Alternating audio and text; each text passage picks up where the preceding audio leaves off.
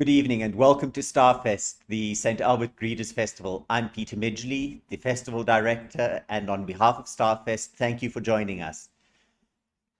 Before we introduce our guests for the evening, I do want to acknowledge yet again we are broadcasting from Treaty 6 territory, traditional lands of First Nations and Metis people.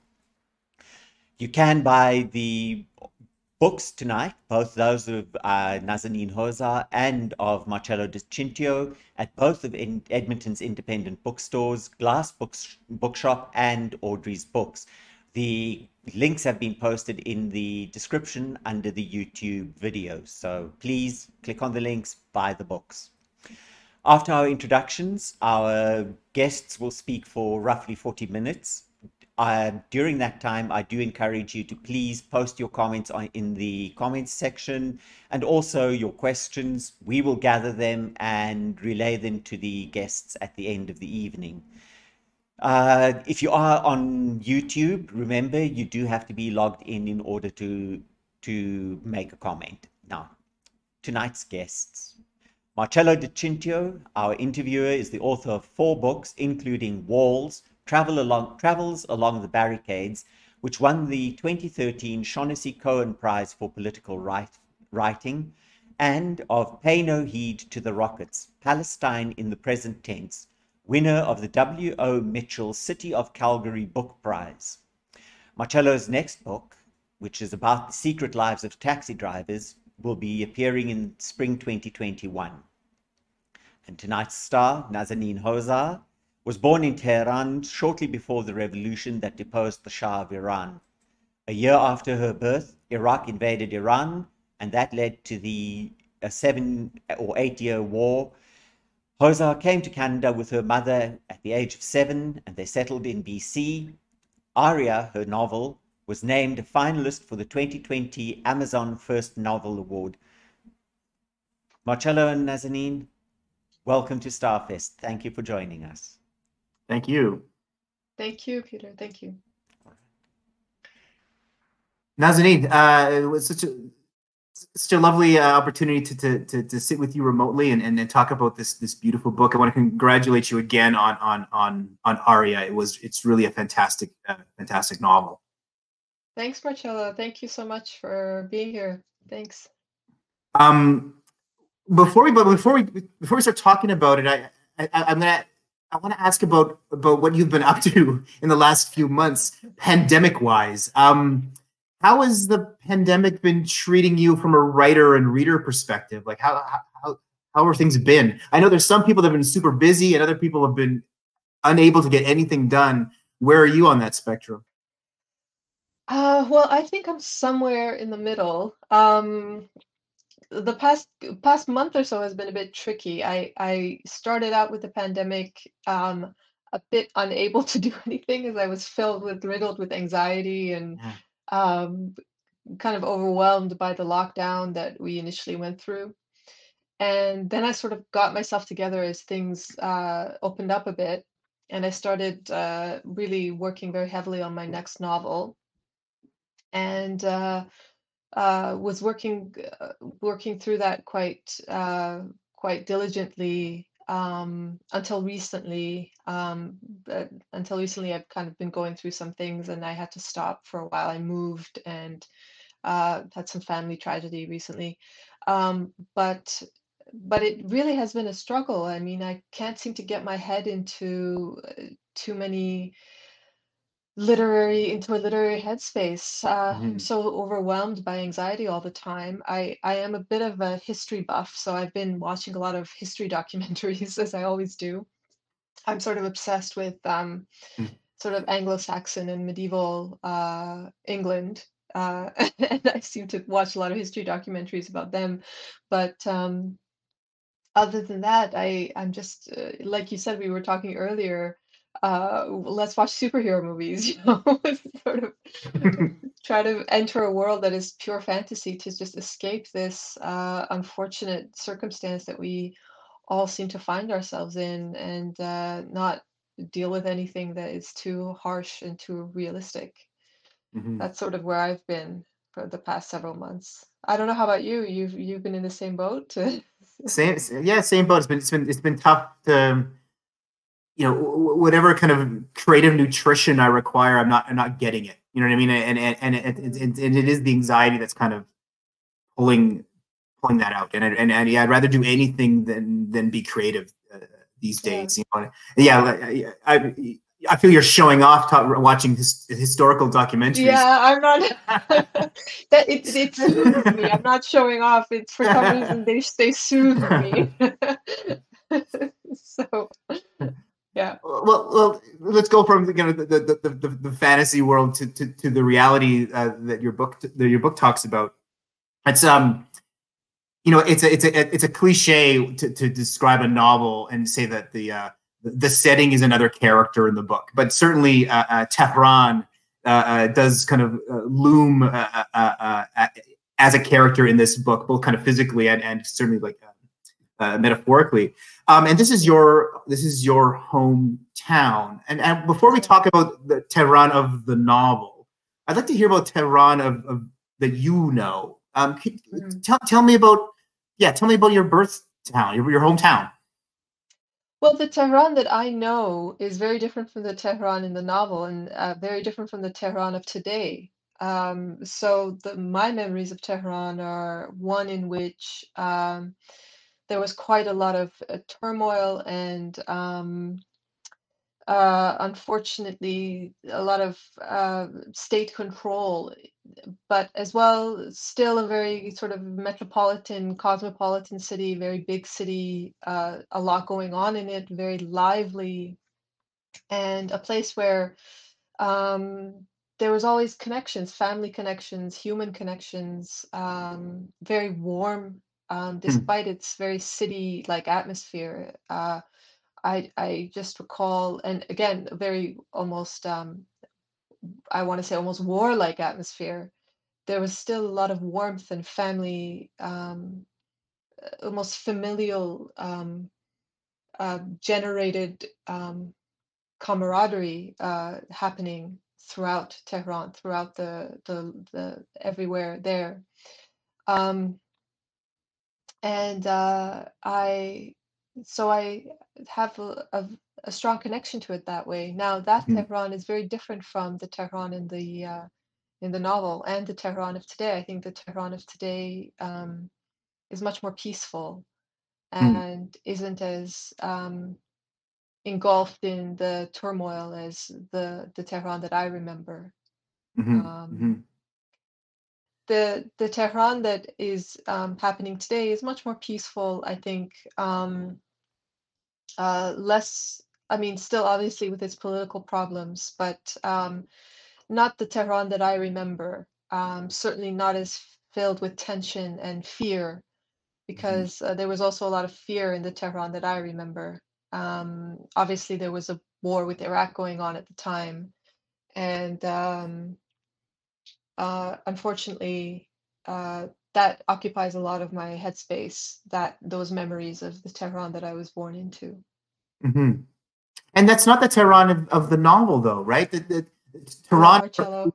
I was just going to say that, uh, um, the, yes, the, the the Tehran of the novel is is is not the, is not the Tehran. Uh, is not during the Ira- the, the Iran Iraq War. I'm I'm I'm, I'm the which is the which is the Tehran that you remember as a child. What Right. um, why did you choose a, a, a Tehran that you know less to a- a- as this as the as the time as, and setting for for Aria? I'm curious. Well, it was a, a very out of cu- creative curiosity, really. Uh-huh. I mean, I'm sort of telling the story of the time before the Iranian Revolution and before the Iran of today, sort of leading up to the revolution, and um, sort of looking at what led to the revolution. And so then I've got to situate my characters into that city, into that world. And so I've got to explore Tehran in that time. Um, and so it became a creative exercise for me to research it, to understand it, to um, get to know that that world that I really know nothing about, that I really Mhm.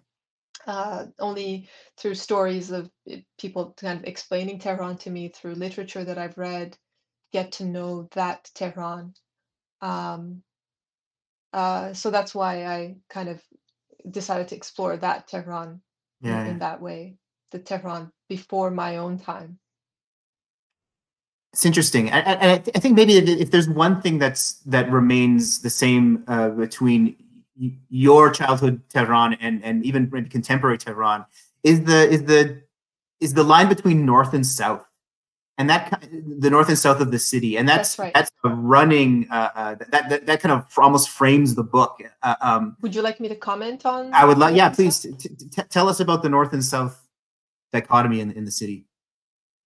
That's something that hasn't changed in Tehran, even in modern times, is that there is uh, a vast difference between the north and south of Tehran. The northern area of Tehran is very, um, to this day, very wealthy, very affluent, um, sort of more educated upper classes. And the sou- southern part of Tehran, uh, in the past uh, and today, continues to be um, primarily impoverished um, and uh, filled with much more religious classes of people. And as you drive up between north and south, you can see this major difference between these two people, Mhm. uh, groups of people. And I wanted that to be in the novel very succinct and very visible um, to make to show the difference in classes and difference in systems and society in in Tehran, to show the different uh, class structures of the Iranian people as well. Um, You did such a marvelous job of that, just with yeah, the uh, me there, Marcello. The different north and south between Iran and in Tehran, the difference in north and south. Did that come Yes. through? Yes, it came through, and I wanted to say that how uh, um, what a marvelous job you did of that. Uh, the, just the the the details um, uh, when the when your characters pass from north and south and back again, like just the, the way the streetscape changes. You know, it, it's it's it's when you're describing it, it's not like some grand economic uh, uh, uh, uh, system. It, it's it's it's what is on what is on the street corners that changes. It's it's it's it's such an intimate and remarkable way to do it. Um, Exactly, exactly. And you see it too when you're traveling in Tehran. I don't know if in your travels you managed to notice that, but it, it Mhm. does change so very uh, subtly as you're going through that street, that main street, which is now called Valiasr Street. At the Mhm. time, it was called Pahlavi Street. And it's this subtle changes that occur as you're going along these 19, 20 kilometers. yeah, yeah. And uh, yeah. Now, the, you spoke a little bit earlier about how you wanted to kind of to, to talk about the time, kind of the pre-revolution Iran. Um, but but what what I found so interesting about the book was how this is not this is a this is a, a book about people and about a family and about and about young people like lot like children and not a book about revolution right? There's there's there's there's That's politics there. There's there's politics that just like the city itself kind of hums in the in the in the in the background. Um but you know i don't feel like you're, you're you're- this book is taking a taking a particular political stance um nor is nor is it nor is it nor is it filled with with with uh with you know with politics it's it's all about these young mostly about these this these young people especially your your title character can you talk a bit about that kind of the the, the politics in as as as kind of background hum Yeah, absolutely. It was very important to me that it not be taking too much of a political stance, that it just be presenting people's lives. And it just so happens that, as with all of us in our daily lives, politics just manage, manages somehow to shape our lives, somehow mold our lives. It's very much in the background of things. Mhm. And in, in this case, with eh, with the Iranians, very much, eh, maybe more, perhaps more so than most people but really in the end it's really about the daily lives of these young people and and some of the older people surrounding them right. um, without becoming turning into sort of a textbook sort of preaching on political uh, positions or political um, stances and yeah. um, taking making judgments on things that it's really taking a very um, taking a step back and looking at everything from a very objective point of view um, and trying to understand that these people are um, sort of molded by the sort of powers that are beyond their control, and these powers are very much in the distance. They're they're um, d- decisions by other people and and uh, circumstances so far from them that are taking place very much in the background of their lives that are then shaping their lives but not up and up front and center of their lives Right. front and center of their lives are their daily problems of their daily lives that are very much based in the sort of cradles of their own families Yes, yes. and um, and that's very much like our own lives in our every everyday situations, much more than any kind of political thing that is happening around us. Uh, that's always the sort of the B story, the B line, the politics, or hmm even the C hmm line story. And Yeah, uh, you, you, you're, you're not telling a, you- you're not hanging a, you're not hanging a story onto a historical event. You're, you're, right. you're, you're, you're telling the story of this, of these family and, the- and these amazing characters where something's happening in the background.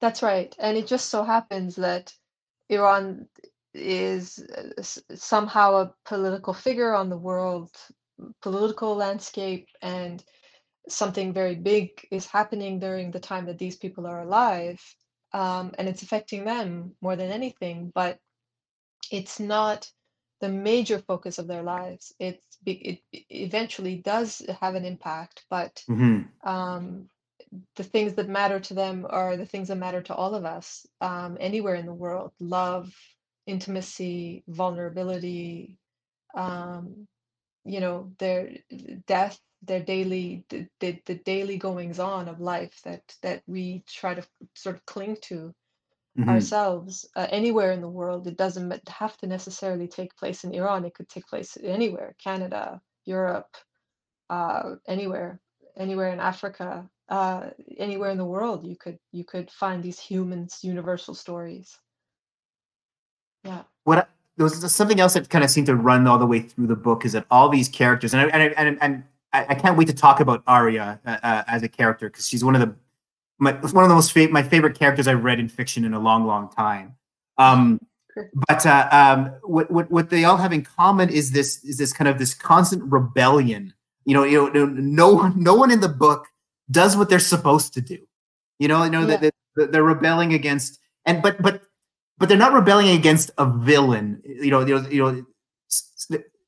We'll get to Zahra in a second, but but for the most part, right it's these it's these kind of faceless uh, um, uh, authorities that they're rebelling against. It's it's tradition or class or or or, or faith. You know what I mean? There, there's there's not um right there's there's not a there's not some sort of uh mustache twirling villain in it. It's it's these kind of underlying concepts that are that are that are uh, that everyone is is disobeying.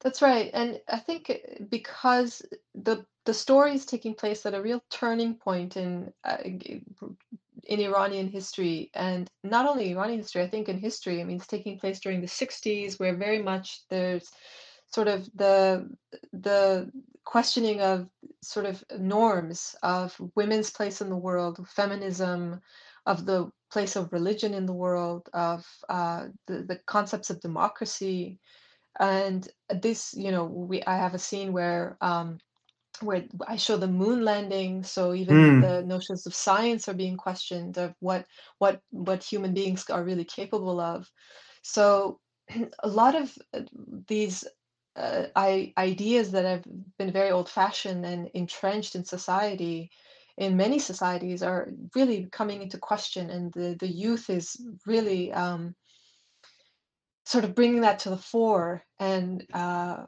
sort of pushing against it. And I think that that comes out in the decisions that many of the characters make, even the older characters, because they too are being Mm. confronted by these some vast sweeping changes in society, Mhm, mhm. making decisions. For example, one of the characters, uh, who makes a decision to bring an orphan sort of girl into her home um, who's sort of uh, considered a bastard. I mean, considering the class she comes from, to to bring a child like that into her home would have, in her class of family, would be considered uh, sort of unacceptable. But she is Mhm, pushing against that norm that she's raised with and mhm. does it. And so everybody is constantly making decisions to go against the traditional um, traditional uh, customs that they've been brought up with. Mhm. These tiny decisions kind of set off little ripples throughout the novel, and Mhm. in the end, they sort of culminate into sort of what we see as the grand the grand sort of ending of the whole thing this sort of inevitability that ends up at the very end of the whole thing um, which kind of there collides with the the true part of the of the novel which is the his, this, this, the historical part um, which is the revolution and so on Mhm. um, I but gotta say yeah uh, but every uh, about the, sorry, go ahead. no i'm just saying that i- it is very much um, a, a, a novel that's full of characters who um, no longer are willing to play by the rules. That every Mhm. everybody's wanting to um, kind of carve their own path. Almost everyone in the novel is wanting to carve their own path and not Yeah, play by the status quo. yeah, yeah. Um, and and chief among them for for for the reader, I think, or, or and, and certainly the top of in our in our hearts is is is Aria is is your is your title character. Um, That's and like I said, like what like I, I I defy anyone to read this book and not absolutely be enamored by this girl. Like you know you know, and you you've created this this such this marvelous, fierce, sarcastic, um, uh, uh, uh, smart. Uh, um, you know, yeah, she's she, she, she's she's wonderful. Um, who like as, as, her as her author? Who's do you know? Ar, do you know Arias? Where, where did Aria come from? Well, she's uh, to be honest, I had a a bit of a tricky time getting her on paper. She Really? wasn't easy to write. She was one of the harder characters to write. I had to make her um, this very sarcastic and s- sort of defiant character, but also very like sort of the hero of the novel. So I had, she had to have a likability, but also be very um a bit tough there are moments of, of her in her that she might do things that are not very likable Yeah, um that um where she makes decisions where you might question question her choices and uh, what she is is she's actually a, i think a combination of several of the women that i've known throughout my life Interesting. um and she's a sort of a conglomerate of of these women that I've sort of brought in together. And um, I know of various Iranian women who have this kind of very tough, snappy personality. Yeah. Uh, this is a trait you find in a lot of Iranian women. And I wanted her to have this very tough, snappy, snappy personality where she's ready to talk back to anyone who speaks up to her and ready to is always ready with a word, always ready Mhm. with a with an answer for anything. And um, uh, but I also wanted her to make her very sensitive at the same time, to have Mhm. to delve into her heart, and not make her just sarcastic and just um, sort of there with a quick word. So it was a very delicate balance to get her right on paper. Oh, you've done such a great job, and and and snappy is the is the perfect perfect adjective for her. Likable uh, characters that I've read in a long time. Zahra has to be one of the worst. Uh, um, there's Right. there's a um, there's a scene in in early in the book. I, I'm not giving anything away. Where where Zahra forces a young Aria who's been who's who's blind at the time and has like a bloody bandage over her eyes to chop onions and then she leaves the she leaves the house and leaving this little girl with a sharp knife in her hand cutting onions blind and i i, I can't remember anything as, as cruel that i've read I, the last time i read something as cruel uh, uh, uh, as as this particular scene in the book yes zahra is is is is quite the kind of kind of the, the, the wicked stepmother uh, uh, for sure um and yet uh, uh, throughout the book, Aria's always wants to is always almost like seeking Zahra's, if not affection, but attention. Right? There's a, throughout the novel, she's like she's always inquiring if, if Zahra's been asking about her. Is Zahra going to come visit me? Um, can you tell me a little bit about creating Zahra and and what Aria needs from her? Yes, I mean, one of the things I, I mean, this is trying to sort of get into the headspace of a mother who is completely unfit to be a mother Right. and uh, also who's very wounded herself, as we find out through the book, through her own um, trauma that she's been t- been through. Not that that excuses her behavior, but um, it does explain maybe a little bit why she is the way she is, and um, it it also in Iranian in Iran, sometimes when a child is sort of found on the street like that. Uh, she's not very thought of in very high hmm especially in the past. Things have changed obviously in recent times but in the past she's sort of looked down on. And um, this is the this is how it results in zahra's eyes of how she sees this little girl. Hmm but in terms of Aria wanting to gain some kind of affection from Zahra and always looking and checking in on her and wondering if Zahra is thinking of her, the way I sort of explain that is that this is the first mother figure that Aria uh, ever Mm. remembers having. And um, it's, despite all the abuse, it is still some kind of semblance of a mother that she's ever had up hmm until hmm later on in her life. And so there will always be a need to have some kind of mother daughter relationship. There will always be some kind of um, yearning for that, I think, psychologically, despite the hmm trauma, despite the abuse. And so somewhere in her mind, somewhere deep down, she's constantly hoping that perhaps Zahra will change, that Zahra will Mm. um, flip and have some emotion, have some love, have some kindness and caring, that deep down there is, there will be something, you know, always that sort of hope somewhere deep down. hmm And that's sort of where that kind of psychology is coming from, I think.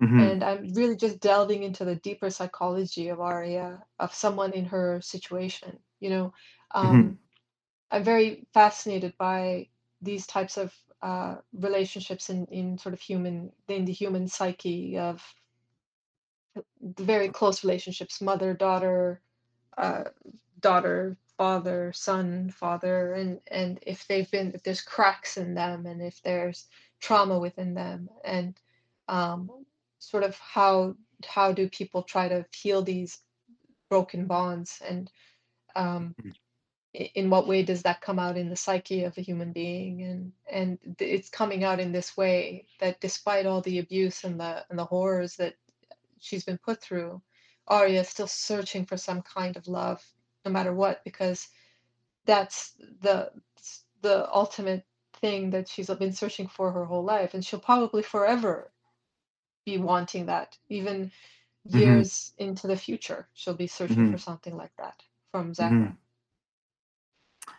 Naz, would you read a little bit for us?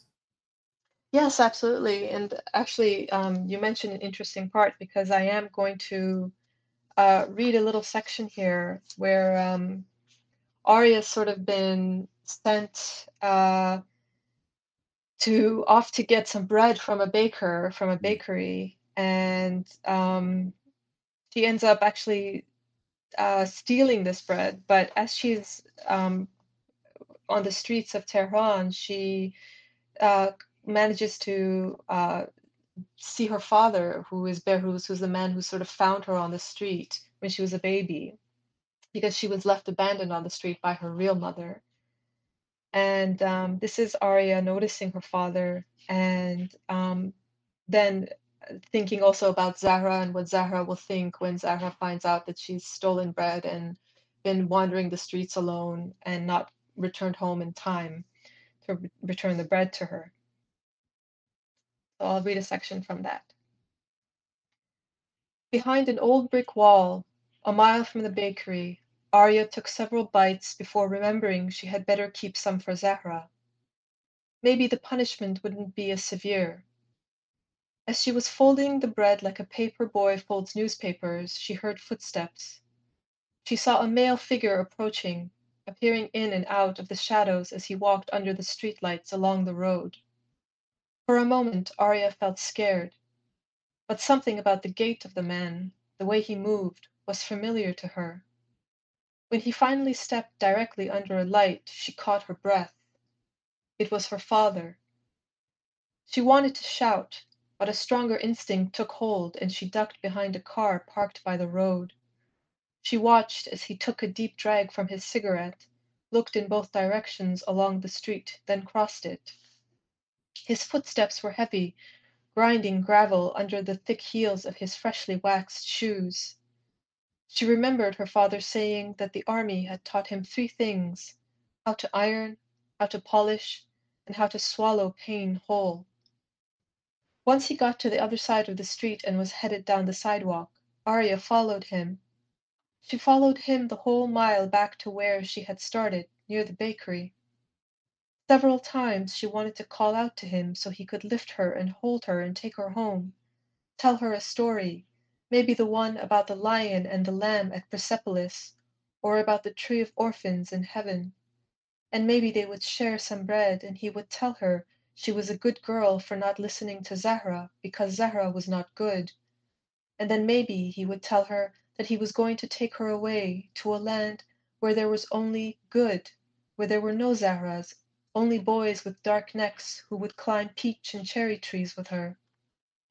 Maybe he would promise that she wasn't in trouble and that he would take care of her for the rest of his life. But she stayed away because maybe he was doing something she wasn't supposed to know about. And if he found out, she knew he would hate her like her real parents must have. She followed him down a sidewalk, through an alley, and across another road. There he stopped at a door and knocked three times. Someone opened the door and talked to them for a while, and he talked to them for a while. Then the door closed and Behrooz moved on. He didn't stop at the neighboring home, but at one a couple of doors down. There the same thing happened. A door opened. There was just enough light from the street lamp to let Aria see it was a woman. The woman was old. She said something and it looked like she was pointing her finger down the road.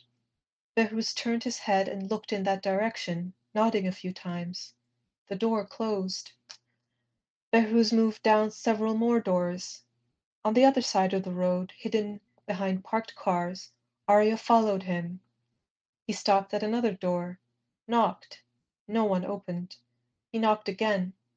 Then a light turned on, but still no one opened the door. He moved on, knocking on door after door. Some opened, some did not. He turned to cross the street. Aria slid under a car so he wouldn't spot her. She could only see his shoes as they shuffled along the pavement. He was wearing his nice ones, and there was a gleam of light along their dark leather. Now, thinking about it, Aria realized her father was wearing his finest clothes, even a tie, something she hadn't known he possessed. She'd seen him in his uniform and sometimes the black trousers and white shirt he liked to wear on days off, but never a tie. She'd grown tired and imagined falling asleep there under the car. And no sooner had she thought this than she almost did.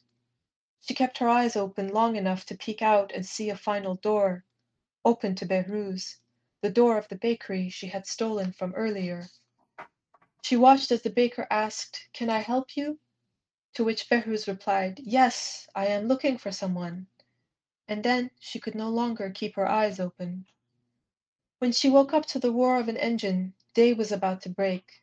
Behrooz was long gone, she stumbled out from under the car to the horror of the driver, who exclaimed the names of Saint Fatimeh Zahra, the Prophet's daughter, the Saint Imam Reza, and Saint Imam Hussein. You will be Satan's favorite child, you stupid girl, he said as he drove off in anger. Aria found she'd been clutching the bread all night. Hungry again, she tore off a piece with her teeth and chewed it all the way home. When Zahra saw her, she slapped her across the face with the back of her hand. Then she grabbed a twig from the cherry tree that she always kept handy and hit Aria's cheeks and neck. You'd better hold tight to the rest of that bread, because it's the only food you'll be getting for a week, she shouted. Finally, Zahra sent her to the balcony again so that the neighbors could see what a demon she was. Aria spent the rest of the day huddled there until she fell asleep. When she awoke the next morning, she found a beaded bracelet placed beside her Mm. head. All the beads except four were white.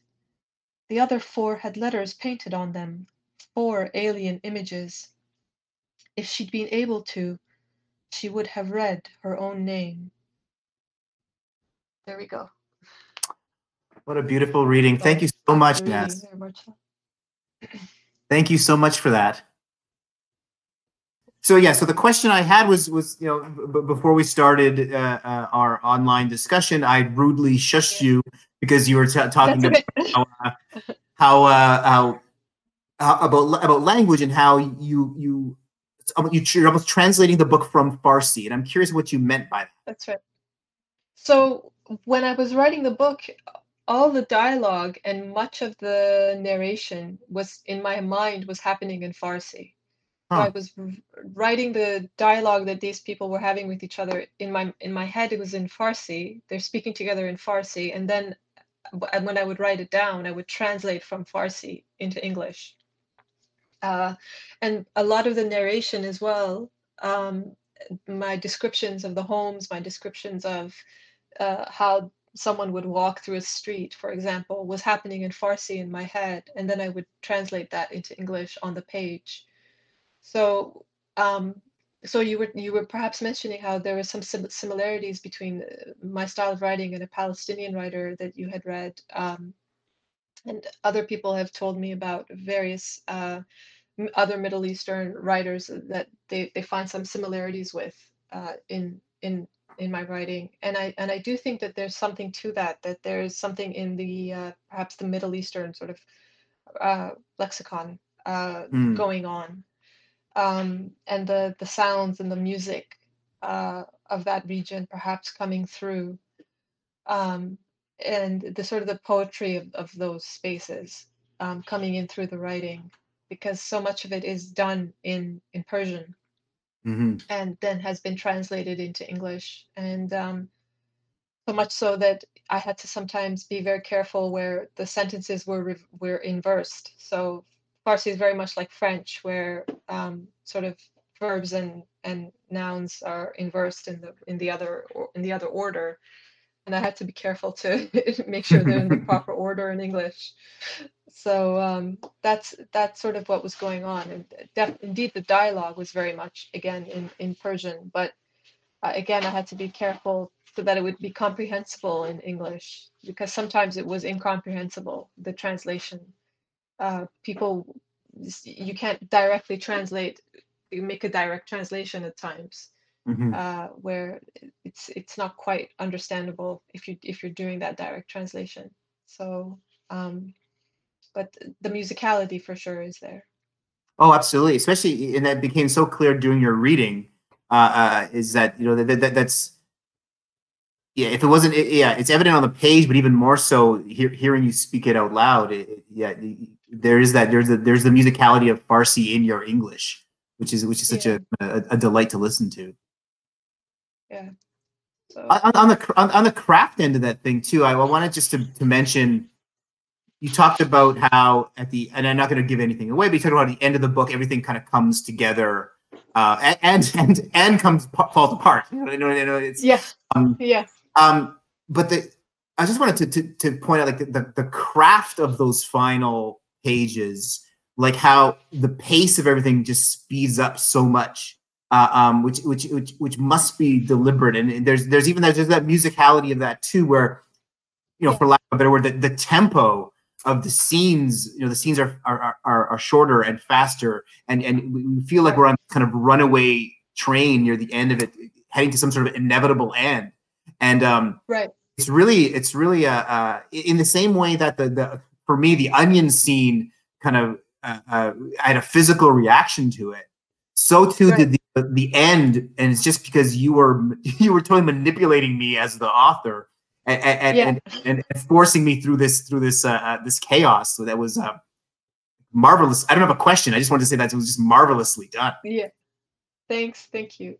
Well, yeah, that was very very deliberate to sort of reflect the revolution revolutionary chaos that was happening in the streets to sort of have that reflected on the page with one scene after another after another sort of picking up the pace very quickly um, in one long chapter that's that revolution scene is just this one long chapter that goes Yeah, on Yeah, it's amazing. and uh, yeah there were discussions about that about whether i should keep that like that but Oh, really? And we decided to. Yeah, um, my editor and I were both in agreement that we should keep it, but there was just a moment about whether is this the right choice, um, and it, very quickly we decided that it was the right choice. It, it wasn't a very long discussion, That's but good. I'm glad. come up. I mean, I had to I had to ask myself that um, a, a little while just to be sure that you know this was the right path to take. All right. The chop make it so so fast and quick. Yeah, yeah, yeah. That was great. Thank you, Marcello. Appreciate No, no, Thank no. you. Thank you. Um, Peter, did what? Like, we wrap? Like, what, what's what now? Um, I think that's about it. Unless you, uh, I did have one question here from Lindsay who asked, uh, how did you pick the name Aria and why? It's a good question. Oh, um, the so the name Aria uh, is not only the main character's name, but it also refers to the the nationality of the Iranian people. So the Iranian people are the people of Arya, so they're the known as the Aryan people.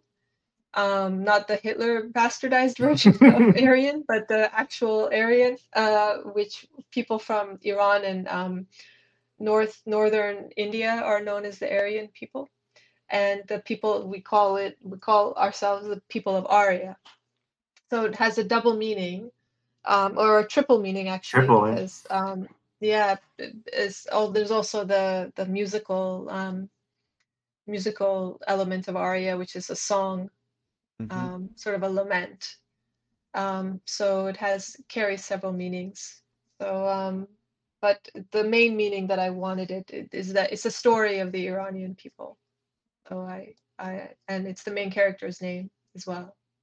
Well, that's So that that that's where the um, the the title comes from.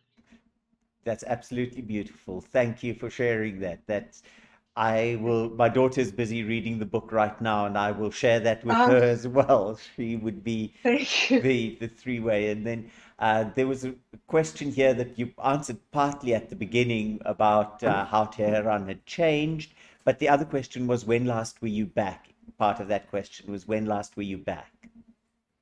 Uh, since I was a child, I've uh, since Hmm. I came to Canada, I haven't gone back. Um, various sort of reasons, um, kind of a little bit worried, sort of political reasons that there might be some some trouble if I go back. Um, right now with this book, there might be some trouble if I go back. We don't know. There's some uncertainty about it, but um, we'll wait and see give it some time and see if if if um, uh, there will be any trouble in a few years. I might be able to go back. Who knows? But uh, I haven't gone back yet. It's been a long time.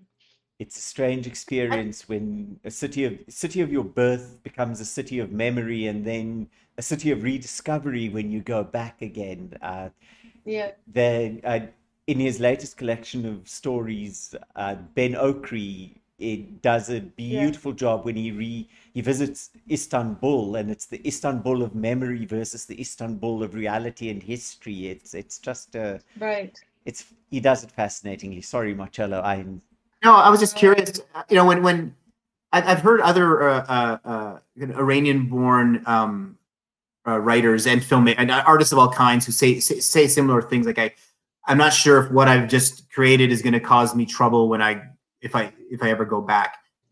Like, Yeah. How how do you figure out if it will? You know, like like like like what like who makes that this? How do you learn that? Um, you don't really know. You're taking Yeah. a risk. I mean, you you can. There is a way to find out if your name is on a certain list, and Really? color coding. Yeah, there's a color coding if you're orange or red or your name is on a certain list. Um, but I don't think I'll be. a- I don't think I'll I'll know so much. You can you can call so and so. You can make some phone calls and find out through certain connections, but um, for the most part, you're taking a very calculated risk. You don't really know. Um, and you can go back. The problem isn't going back. The problem is leaving the country. It's about whether or not they decide to keep you in.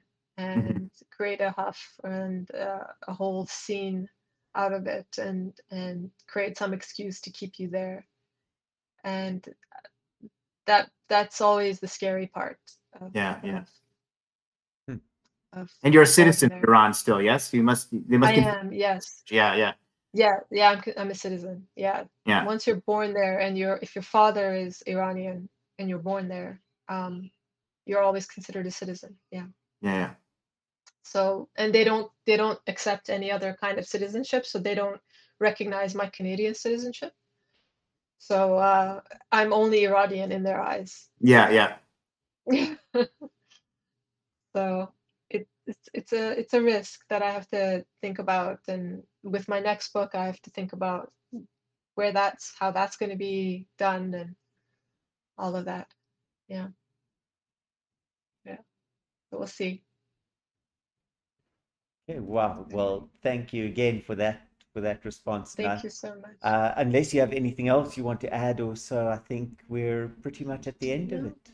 I'm good. Just- I'm good. just Thank you. Wanted to thank you, Peter and Marcello, and um, for the invite. And I'm sorry that there were so many technical issues. It's very unfortunate, but um, still, I appreciate you giving me the chance to share what I could. And I and Marcello, you were wonderful with your questions. Thank you so much. Oh, it was, such a pleasure reading the book and talking to you. Thank you so much. And we will we will definitely, Marcello, I'm waiting to see your book, what's happening when So am I. please please let it come out. I'm I'm looking forward to that. And who knows, maybe we'll have you here as a guest. Uh, and when your book comes out, uh, Naz, as well, maybe we can do a reprise and get you with the next book, get you here in person. Yes, so. I'll be keeping an eye out Thank for you so both books. So, Thank right. you so much. Peter, thank you so much. so much. All right. Okay. Thank you for joining us again. And Marcello, thank you for for doing the interview. And Naz, it is such an interesting conversation, and I know that there are so many things that still needed to be said. And uh, Naz, it's been an absolute pleasure. I hope we'll have an opportunity to have you both back here in person so we could show you around beautiful St. Albert and give our opportunity to our audiences to meet you in person. And please, all of you out there, thank you for sticking with us through all of these technical difficulties. Do please go out and buy Naz's book, this um, Aria, from our local independent bookstores. It is well worth the read. It's a beautiful, beautiful story. So, thank you to our tech support team that has been fighting valiantly this whole evening. And do join us tomorrow night for Annabel Lyon if you are possible. We do look forward to having you back in our company again. Until next time, good night.